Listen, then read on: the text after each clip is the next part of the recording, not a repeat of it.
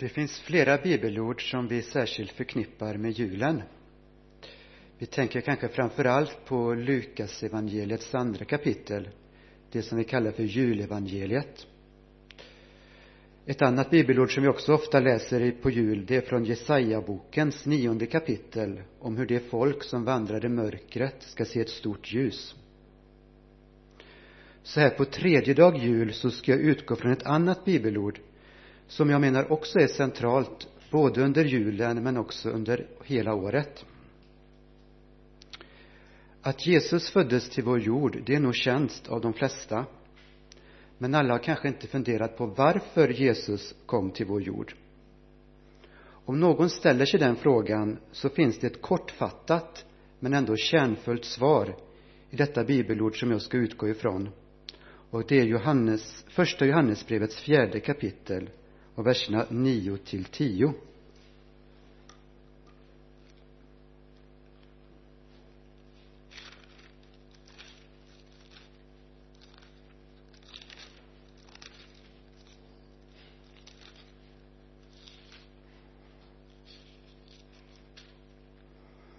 Så uppenbarades Guds kärlek till oss.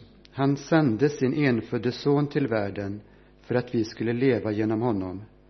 Detta är kärleken, inte att vi har älskat Gud, utan att han har älskat oss och sänt sin son till försoning för våra synder. I de två verserna som kommer efter det så finns också svaret på vad detta innebär i vår relation till varandra. Mina älskade, om Gud har älskat oss så högt är också vi skyldiga att älska varandra. Ingen har någonsin sett Gud. Om vi älskar varandra förblir Gud i oss och hans kärlek har nått sitt mål i oss. Så jag tänkte titta lite närmare på julens budskap med fokus på Guds kärlek och Guds frälsning och även på kärleken till varandra. Och Johannes, han skriver mycket om Guds kärlek, både i sina brev men också i sitt evangelium.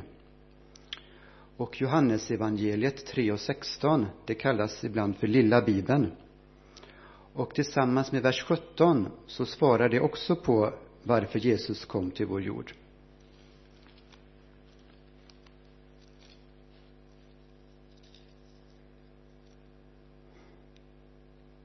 Så älskade Gud världen att han utgav sin enfödde son för att var och en som tror på honom inte ska gå förlorad utan ha evigt liv.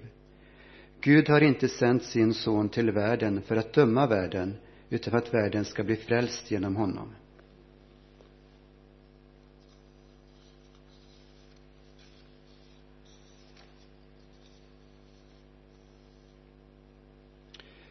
Vi kanske ger varandra gåvor under jul och vi kan läsa i Matteusevangeliet 2 och 11 om de vise männen som gav gåvor till Jesus efter hans födelse i Betlehem.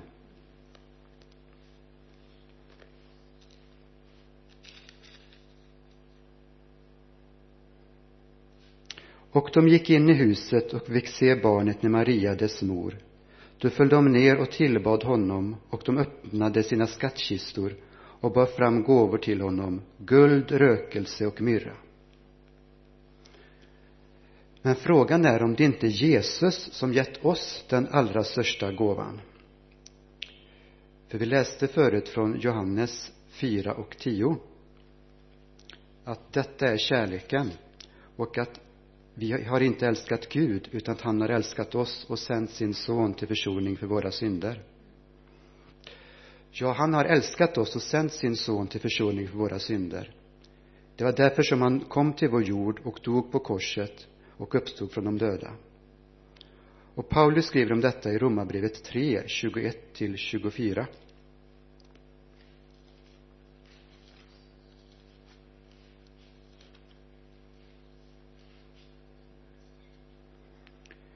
Men nu har det uppenbarats en rättfärdighet från Gud utan lag, en som lagen och profeterna vittnar om.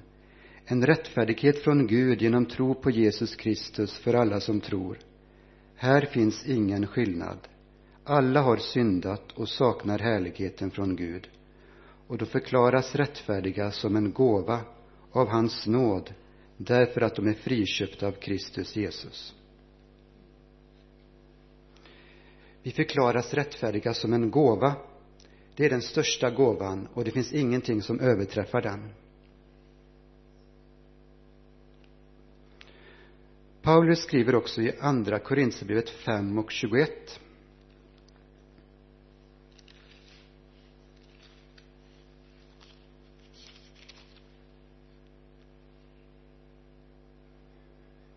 Han som inte visste av synd, honom gjorde Gud till synd i vårt ställe för att vi i honom skulle bli rättfärdiga inför Gud. Tänk dig att Jesus, den renaste av alla, blev gjord till synd i vårt ställe för att vi i honom skulle bli rättfärdiga inför Gud. Och i Galaterbrevet kapitel 4, 4-5 så kan vi läsa om den rätt som vi har fått tack vare att Jesus kom till vår jord.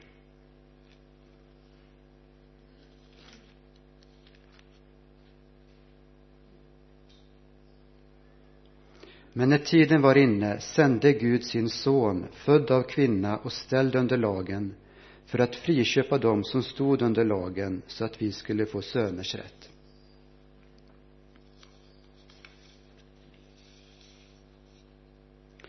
Det sanna julbudskapet, det uppenbarar alltså både Guds kärlek och rättfärdigheten från Gud för oss människor. Det är fantastiska gåvor och det finns absolut inga gåvor som är mer värdefulla och dyrbara än dessa gåvor. Och vi har en generös givare. Gud, han är alla goda gåvors givare. Och det finns ingen som kan jämföras med honom. Så den jämförelse som jag nu ska göra, den blir banal. Men jag vill ändå använda den som en bild. Och jag vill också säga att jag har delvis lånat, mig, lånat den här bilden. Tänk dig att du tycker om någon väldigt mycket och du vill ge den personen en gåva du har tänkt att du ska ge det allra mest dyrbara du har till den andra personen. Du lägger ner väldigt mycket tid och förberedelser för att göra i ordning gåvan och till slut får du möjlighet att lämna över gåvan. Men till din stora besvikelse tas inte gåvan emot. Även om din besvikelse blir stor kan jag tänka mig att Guds besvikelse när han ser människor som inte vill ta emot hans gåva, Jesus, är så oerhört mycket större. För det står i första Timoteusbrevet 2 och 4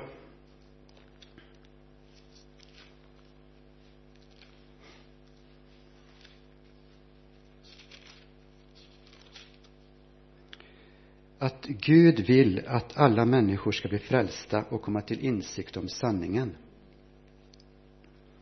Så det finns en fantastisk gåva och en god givare men vi behöver också ta emot gåvan. Och Johannes skriver i sitt evangeliums första kapitel och tolfte vers om när Jesus kom till jorden.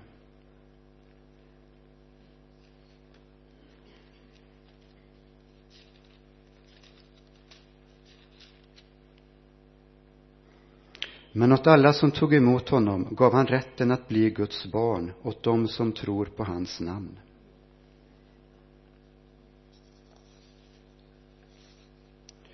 Vi har fram tills nu läst om Guds kärlek och den rättfärdighet som han har gett oss genom att sända Jesus till vår jord och, och att vi också behöver ta emot Jesus som gåvan.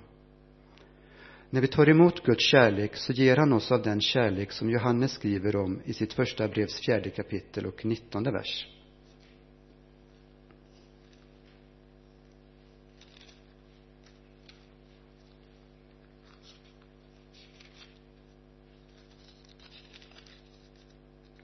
Vi älskar därför att han först har älskat oss. Och går vi tillbaka några verser i samma kapitel till vers 12 då ser vi att det är då som Guds kärlek når sitt mål. Ingen har någonsin sett Gud. Om vi älskar varandra förblir Gud i oss och hans kärlek har nått sitt mål i oss. När vi älskar varandra så blir kärleken rejäl, tydlig och påtaglig. Bibeln tycks vilja säga att det är hur vi hanterar våra medmänniskor som det verkligen visar sig om kärleken till Gud är mer än vackra ord. För Johannes skriver också i, sitt, i samma kapitel, verserna 20 till 21.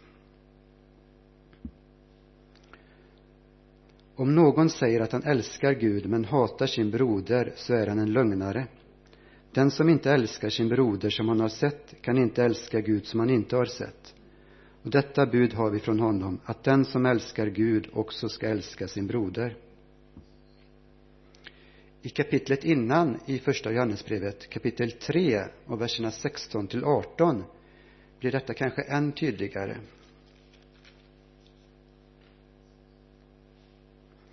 Genom att han gav sitt liv för oss har vi lärt känna kärleken. Så är också vi skyldiga att ge våra liv för våra bröder. Om någon har jordiska ägodelar och ser sin broder lida nöd men stänger sitt hjärta över honom, hur kan då Guds kärlek förbli i honom?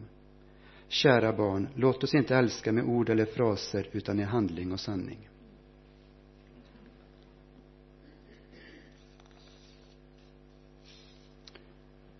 Vi ska älska varandra, men vi ska också komma ihåg att, som jag sa förut, att kärleken har sitt ursprung i Gud och att det är Gud som allting börjar. Så jag vill läsa på nytt ifrån första Johannesbrevet 4 och 19.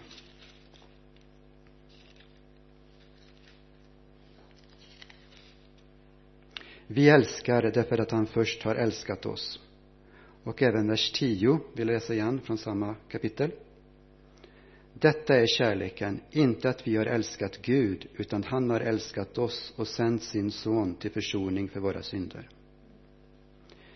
Det är denna kärlek som är julens innersta kärna och gåva och som vi både under och efter julen får ta emot och besvara både gentemot Gud och våra medmänniskor. Jag vill avsluta med ett bibelord som är taget ur ett speciellt sammanhang men som också kan relateras till den allra största gåvan, Jesus. Och det är från Andra Korinthierbrevet 9 och vers 15.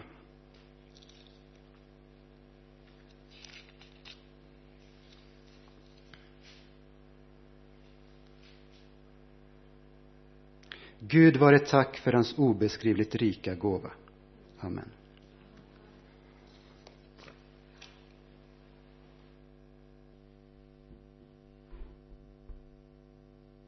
Söndagen efter jul. Det känns märkligt att julen redan är över. Men eh, den är ju aldrig över egentligen. För det här är julens budskap att Jesus föddes till vår jord. Den är ju grunden för vår tro faktiskt. Att Jesus kom, precis som Anders har talat om här. Varför han kom och att det var nödvändigt att han kom. Så det lever vi med året runt. Idag ska jag tala om nåden att vara Guds barn. Jag ska tala om att vi är frälsta av nåd, att priset är betalt och att vi är friköpta från det gamla livet, att vi är nya skapelser i Kristus. Och eh, det var så att eh, jag fick det här budskapet från Herren att förmedla idag och så råkar det sammanfalla med kyrkoårets texter. Så dagens text för kyrkoårets läsning är att vara Guds barn. Så det, det sammanföll väldigt bra får jag säga. Jag ska egentligen hålla mig mycket till eh, Romarbrevet kapitel 8. Det finns väldigt mycket där att säga. Jag kan tyvärr inte Ehm, ta med dig i hela kapitel 8 i Romarbrevet, men delar av det hinner jag med. Eh, men först tänkte jag eh, börja med två bibelord som handlar om att, som jag sa, att vi är friköpta. Och det är första bibelordet är eh, första Petrus 1, vers 18 och 19. Så står det så här. Ni vet ju att det inte var med förgängliga ting som silver eller guld ni blev friköpta från det meningslösa liv ni ärvt från era fäder. Nej, det var med Kristi dyrbara blod, som blodet av ett lamm utan fel och brist. Amen. Och Galaterbrevet 4 och 4 till 7. Men när tiden var inne sände Gud sin son född av kvinna och ställd under lagen för att friköpa dem som stod under lagen så att vi skulle få söners rätt. Och eftersom ni är söner har Gud sänt i våra hjärtan sin sons ande som ropar Abba far. Alltså är du inte längre slav utan son och är du son är du också arvinge insatt av Gud här ser vi nödvändigheten av Kristi födelse. Vi blev friköpta vi som tyngdes av lagens krav som vi omöjligt kunde nå upp till. Eh, och det här gäller både oss hedningar, icke-judar alltså, och judarna. Jesus är vägen till frälsning. det står skrivet i Romarbrevet 3 och 23 och 24 som Anders också citerade. Alla har syndat eh, och kommit till korta inför lagen och saknar härligheten från Gud. Och de förklaras rättfärdiga som en gåva av hans nåd därför att de är friköpta av Kristus Jesus. Amen. Friköpta denna, dessa bibelsammanhang som jag nu har citerat de uppenbarar Guds oerhörda sanning sanningar. Att vi var slavar under synden. Vi blev friköpta och eh, har fått en helt ny status. Eh, vi är inte längre slavar utan vi är så, så, söner. Vi är Guds söner och döttrar. Eh, vi är inte endast son om man nu kan säga endast son när man är Guds son eller Guds barn. Men vi är också arvingar insatt av, insatta av Gud. Alltså har vi fått arvsrätt. Eh, vi har fått söners rätt som det står i Guds ord. Och Gud har gett oss ett nytt liv och han har lagt sin ande i vårt bröst och den anden ropar Abba far och eh, Abba är ett ord på arameiska som står för just ordet far. Ett förtroligt ord som Jesus själv använde i sin bön när han var i Getsemana inför korsfästelsen. Han det står så här om Jesus. Inför att han skulle fängslas, han skulle gisslas och korsfästas och uppstå. Jesus, eh, i Markus 14 läser jag 35 Jesus gick längre fram och föll ner på marken och bad om att om möjligt få bli förskonad från denna stund. Han gick ner på sina knän och han bad till sin far. Han sa Abba far allt är möjligt för dig. Ta den här bägaren ifrån mig men inte som jag vill utan som du vill. Men Jesus gick hela vägen till korset. Han gjorde det. Han hade ångest, han hade nöd där i Getsemane trädgård. Men han gjorde det för att friköpa oss från lagens krav. Amen. Och nu har vi fått anden och är Guds barn. Vi har fått frid med Gud som det står i Romarbrevet 5 och 1 och vi har fått förtroligheten vi har fått närheten till Gud. Och som, som eh, vi läste också i Romarbrevet 3 att vi har förklarats rättfärdiga. Det är en juridisk term. Det finns alltså ingen fällande dom för oss. Vi är frikända i rätten. Amen. Nu går vi till Romarbrevet 8 och eh, som jag tänkte ta med er i en stund. Det är ett fantastiskt kapitel och du får gärna läsa hela kapitlet själv. Så mycket bra där vi börjar med verserna 1 och 2 vi börjar från början. Så finns nu ingen fördömelse för dem som är i Kristus Jesus för livets andeslag har i Kristus Jesus gjort mig fri från syndens och dödens lag det finns ingen fördömelse. Det finns inget som kan trycka ner dig mer när du är en ny skapelse i Kristus Jesus. Och för det är en ny lag som regerar i våra liv. Och det är andens lag för livet i Kristus Jesus. En ny lag alltså. För att vi är nya skapelser och vi är en befriad människa. Och här passar det ju väldigt bra att säga halleluja vi är befriade människor nya skapelser. Amen. Sonen Guds son var offret som krävdes för att du och jag skulle bli fria. Eh, och eh, jag tänkte nämna bara Johannes döpare som säger när han ser Jesus komma på gåendes eh, så säger han se Guds lam som tar bort världens synd han pekar ut Jesus som offerlammet och nu läser vi vers 3 och 4 i Romarbrevet 8 det som var omöjligt för lagen, svag som den var genom den kötsliga naturen, det gjorde Gud genom att sända sin egen son som syndoffer till det yttre lik en syndig människa. I hans kropp fördömde Gud synden. Så skulle lagens rättfärdiga krav uppfyllas i oss som inte lever efter köttet utan efter anden. Människan, ingen av oss, ingen människa kan frälsa sig själv. Och detta beror ju på att vi har en syndig natur. Men Gud sände sin son och i hans kropp fördömde Gud synden som vi läste här.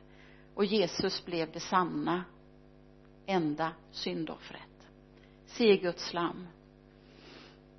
Det finns eh, paralleller i gamla testamentet till vad som sker när livets andes lag kommer in i våra liv. Och eh, bland annat Hesekiel och eh, även Jeremia talar om ett nytt förbund och vad som sker i det. Eh, till skillnad från lagens förbund och så har vi andens förbund vi ska gå till Hesekiel 36 vers 26 då ser vi här Guds löfte till sitt folk. Hesekiel 36, 26 jag ska ge er ett nytt hjärta och låta en ny ande komma in i er. Jag ska ta bort stenhjärtat ur er kropp och ge er ett hjärta av kött jag ska låta min ande komma in i er och göra så att ni vandrar efter mina stadgar och håller mina lagar följer dem. Gud planterar något nytt i våra hjärtan. Ett nytt hjärta. Han tar bort stenhjärtat. En, han ger oss en ny ande. Guds ande kan, och som gör också att vi kan vandra efter hans stadgar. Vi kan göra det som behagar Gud. Halleluja. Och det finns väldigt stora löften förknippade med den här nyplanteringen. Det nya förbundets eh, ska man säga fördelar. Att Gud och det här är starkt tycker jag att Gud restaurerar det ödelagda i våra liv. Och det gäller var och en som lyssnar på det här att Gud restaurerar det som är ödelagt. Och vi ska läsa om det i Hesekiel i fortsättningen här. Och då lovar Gud så här jag ska vara er Gud jag ska komma er nära. Och för det andra jag ska bygga upp landet igen. Då läser vi från vers eh, 28 så ska ni få bo i det land som jag gav era fäder och ni ska vara mitt folk och jag ska vara er Gud. Och eh, vers 33 till 35 så säger Herren Gud när jag har renat er från alla era missgärningar då ska jag låta städerna bli bebodda och ruinerna ska byggas upp det ödelagda landet ska åter bli brukat istället för att ligga som en ödemark inför alla som går förbi. Då ska man säga det landet som var ödelagt har nu blivit som Edens lustgård. Och städerna som var ödelagda skövlade och förstörda är nu bebodda och befästa. Här har vi konsekvenserna av det nya förbundet det går inte att underskatta det som Gud gör när han flyttar in med sin ande. Vi blir upprättade som människor. Vi får ett upprättat land. Vi får ett upprättat liv. Och Gud har flyttat in genom sin ande och han har kommit nära sitt folk. Och vi kan kalla honom Abba far. Amen vi ska gå tillbaka till romarbrevet 8 vers 6 då står det så här. Köttets sinne är död men andens sinne är liv och frid. Här ser vi skillnaden på förr och nu också. Det köttet det, det är våra egna begär och våra egna liv för med sig det är död. Men Guds nya sinne i oss är liv och frid vi lever inte efter köttet. Vi leds av anden. Vers 9 i Romarbrevet 8 ni däremot lever inte i köttet utan i anden eftersom Guds ande bor i er. Den som inte har Kristi ande tillhör inte honom. Så anden är ett tecken på Guds tillhörighet hos oss. Vi tillhör honom och andens sinne är liv och frid vi har andens vittnesbörd inom oss. Att vi är Guds barn. Vi fortsätter i Romarbrevet 8 vers 14 till 17 alla som drivs av Guds ande är Guds barn. Ni har inte fått slaveriets ande så att ni på nytt måste leva i fruktan. Nej ni har fått barnaskapets ande. I honom ropar vi Abba far anden själv vittnar med vår ande att vi är Guds barn. Och är vi barn så är vi också arvingar. Vi är Guds arvingar och Kristi medarvingar lika visst som vi lider med honom för att också förhärligas med honom. Amen. Alla som drivs av Guds ande är Guds barn. Och det här drivs kan man också byta ut till alla som leds av Guds ande är Guds barn det är ett tecken för oss att om vi låter Guds ande leda oss i våra liv så vet vi att vi är Guds barn. Sen har vi Guds ande som vittnar i vårt hjärta att vi är Guds barn. Det är andens visshet som Gud ger oss för att vi ska vara vissa om eh, barnaskapet. Vi har fått som det står här då barnaskapets ande det talar om för oss att vi är barn hos Gud. Och eh, att vi har fått barnaskapets ande så står det i noten så här. Fullt erkända som Guds äkta barn. Fullt erkända. Alltså Gud har adopterat oss in i sin familj. Och vi är fullt erkända som hans familjemedlemmar. Det är helt otroligt stort eh, och nu ska vi blicka framåt lite grann eh, utifrån Romarbrevet 8 vers 22 för att vi väntar på ytterligare ett steg i, i, i den här processen, i frälsningsprocessen. Och det är att det kommer en förlossningens dag. Vers 22 vi vet att hela skapelsen gemensamt fortfarande suckar och våndas och inte bara den utan också vi som har fått anden som förstlingsfrukt suckar inom oss och väntar på barnaskapet, vår kropps förlossning. I hoppet är vi frälsta men ett hopp som man ser uppfyllt är inte längre något hopp. Vem hoppas på det han ser? Men om vi väntar på det vi inte ser så väntar vi uthålligt vi väntar på vår förlossning. Ja hela skapelsen väntar står det här på Jesu ankomst när den slutliga befrielsen kommer att ske. Hela skapelsen står det suckar, suckar och våndas. Och ordet våndas används ofta inför en, en förlossning. Alltså hela skapelsen har födslovåndor i väntan och därför har vi också fått anden som det stod här som en förstlingsfrukt. Alltså vi har fått anden som den första frukten av den himmelska härligheten. Och nu måste vi hålla i och hålla ut. Vi behöver inte hålla avstånd jo, jo det behöver vi. Ursäkta mig det behöver vi visst. Men inte att hålla avstånd till budskapet om att Jesus kommer tillbaka. Vi behöver bara hålla i och hålla ut. Och Gud har gett oss sin ande för att vi ska hålla ut i väntan på förlossningen. För vi väntar och vi längtar. Vi har en sång som vi sjunger där. Vi väntar och vi längtar. Eh, och eh, anden stod det här i vers 23 eh, romarbrevet. Är en förstlingsfrukt det är en smak av himmelen. I andra korinthierbrevet så står det att anden har vi fått har Gud gett oss som en garant om det himmelska hoppet. Amen. Efesierbrevet säger att, att Gud har gett oss anden som ett förskott. Det finns många många eh, ord för vad anden betyder ett förskott som garanterar vårt arv att hans eget folk ska befrias till hans ära och pris. Amen. Jag ska avsluta den här eh, predikan med ett ord från Kolosserbrevet 3 vers 4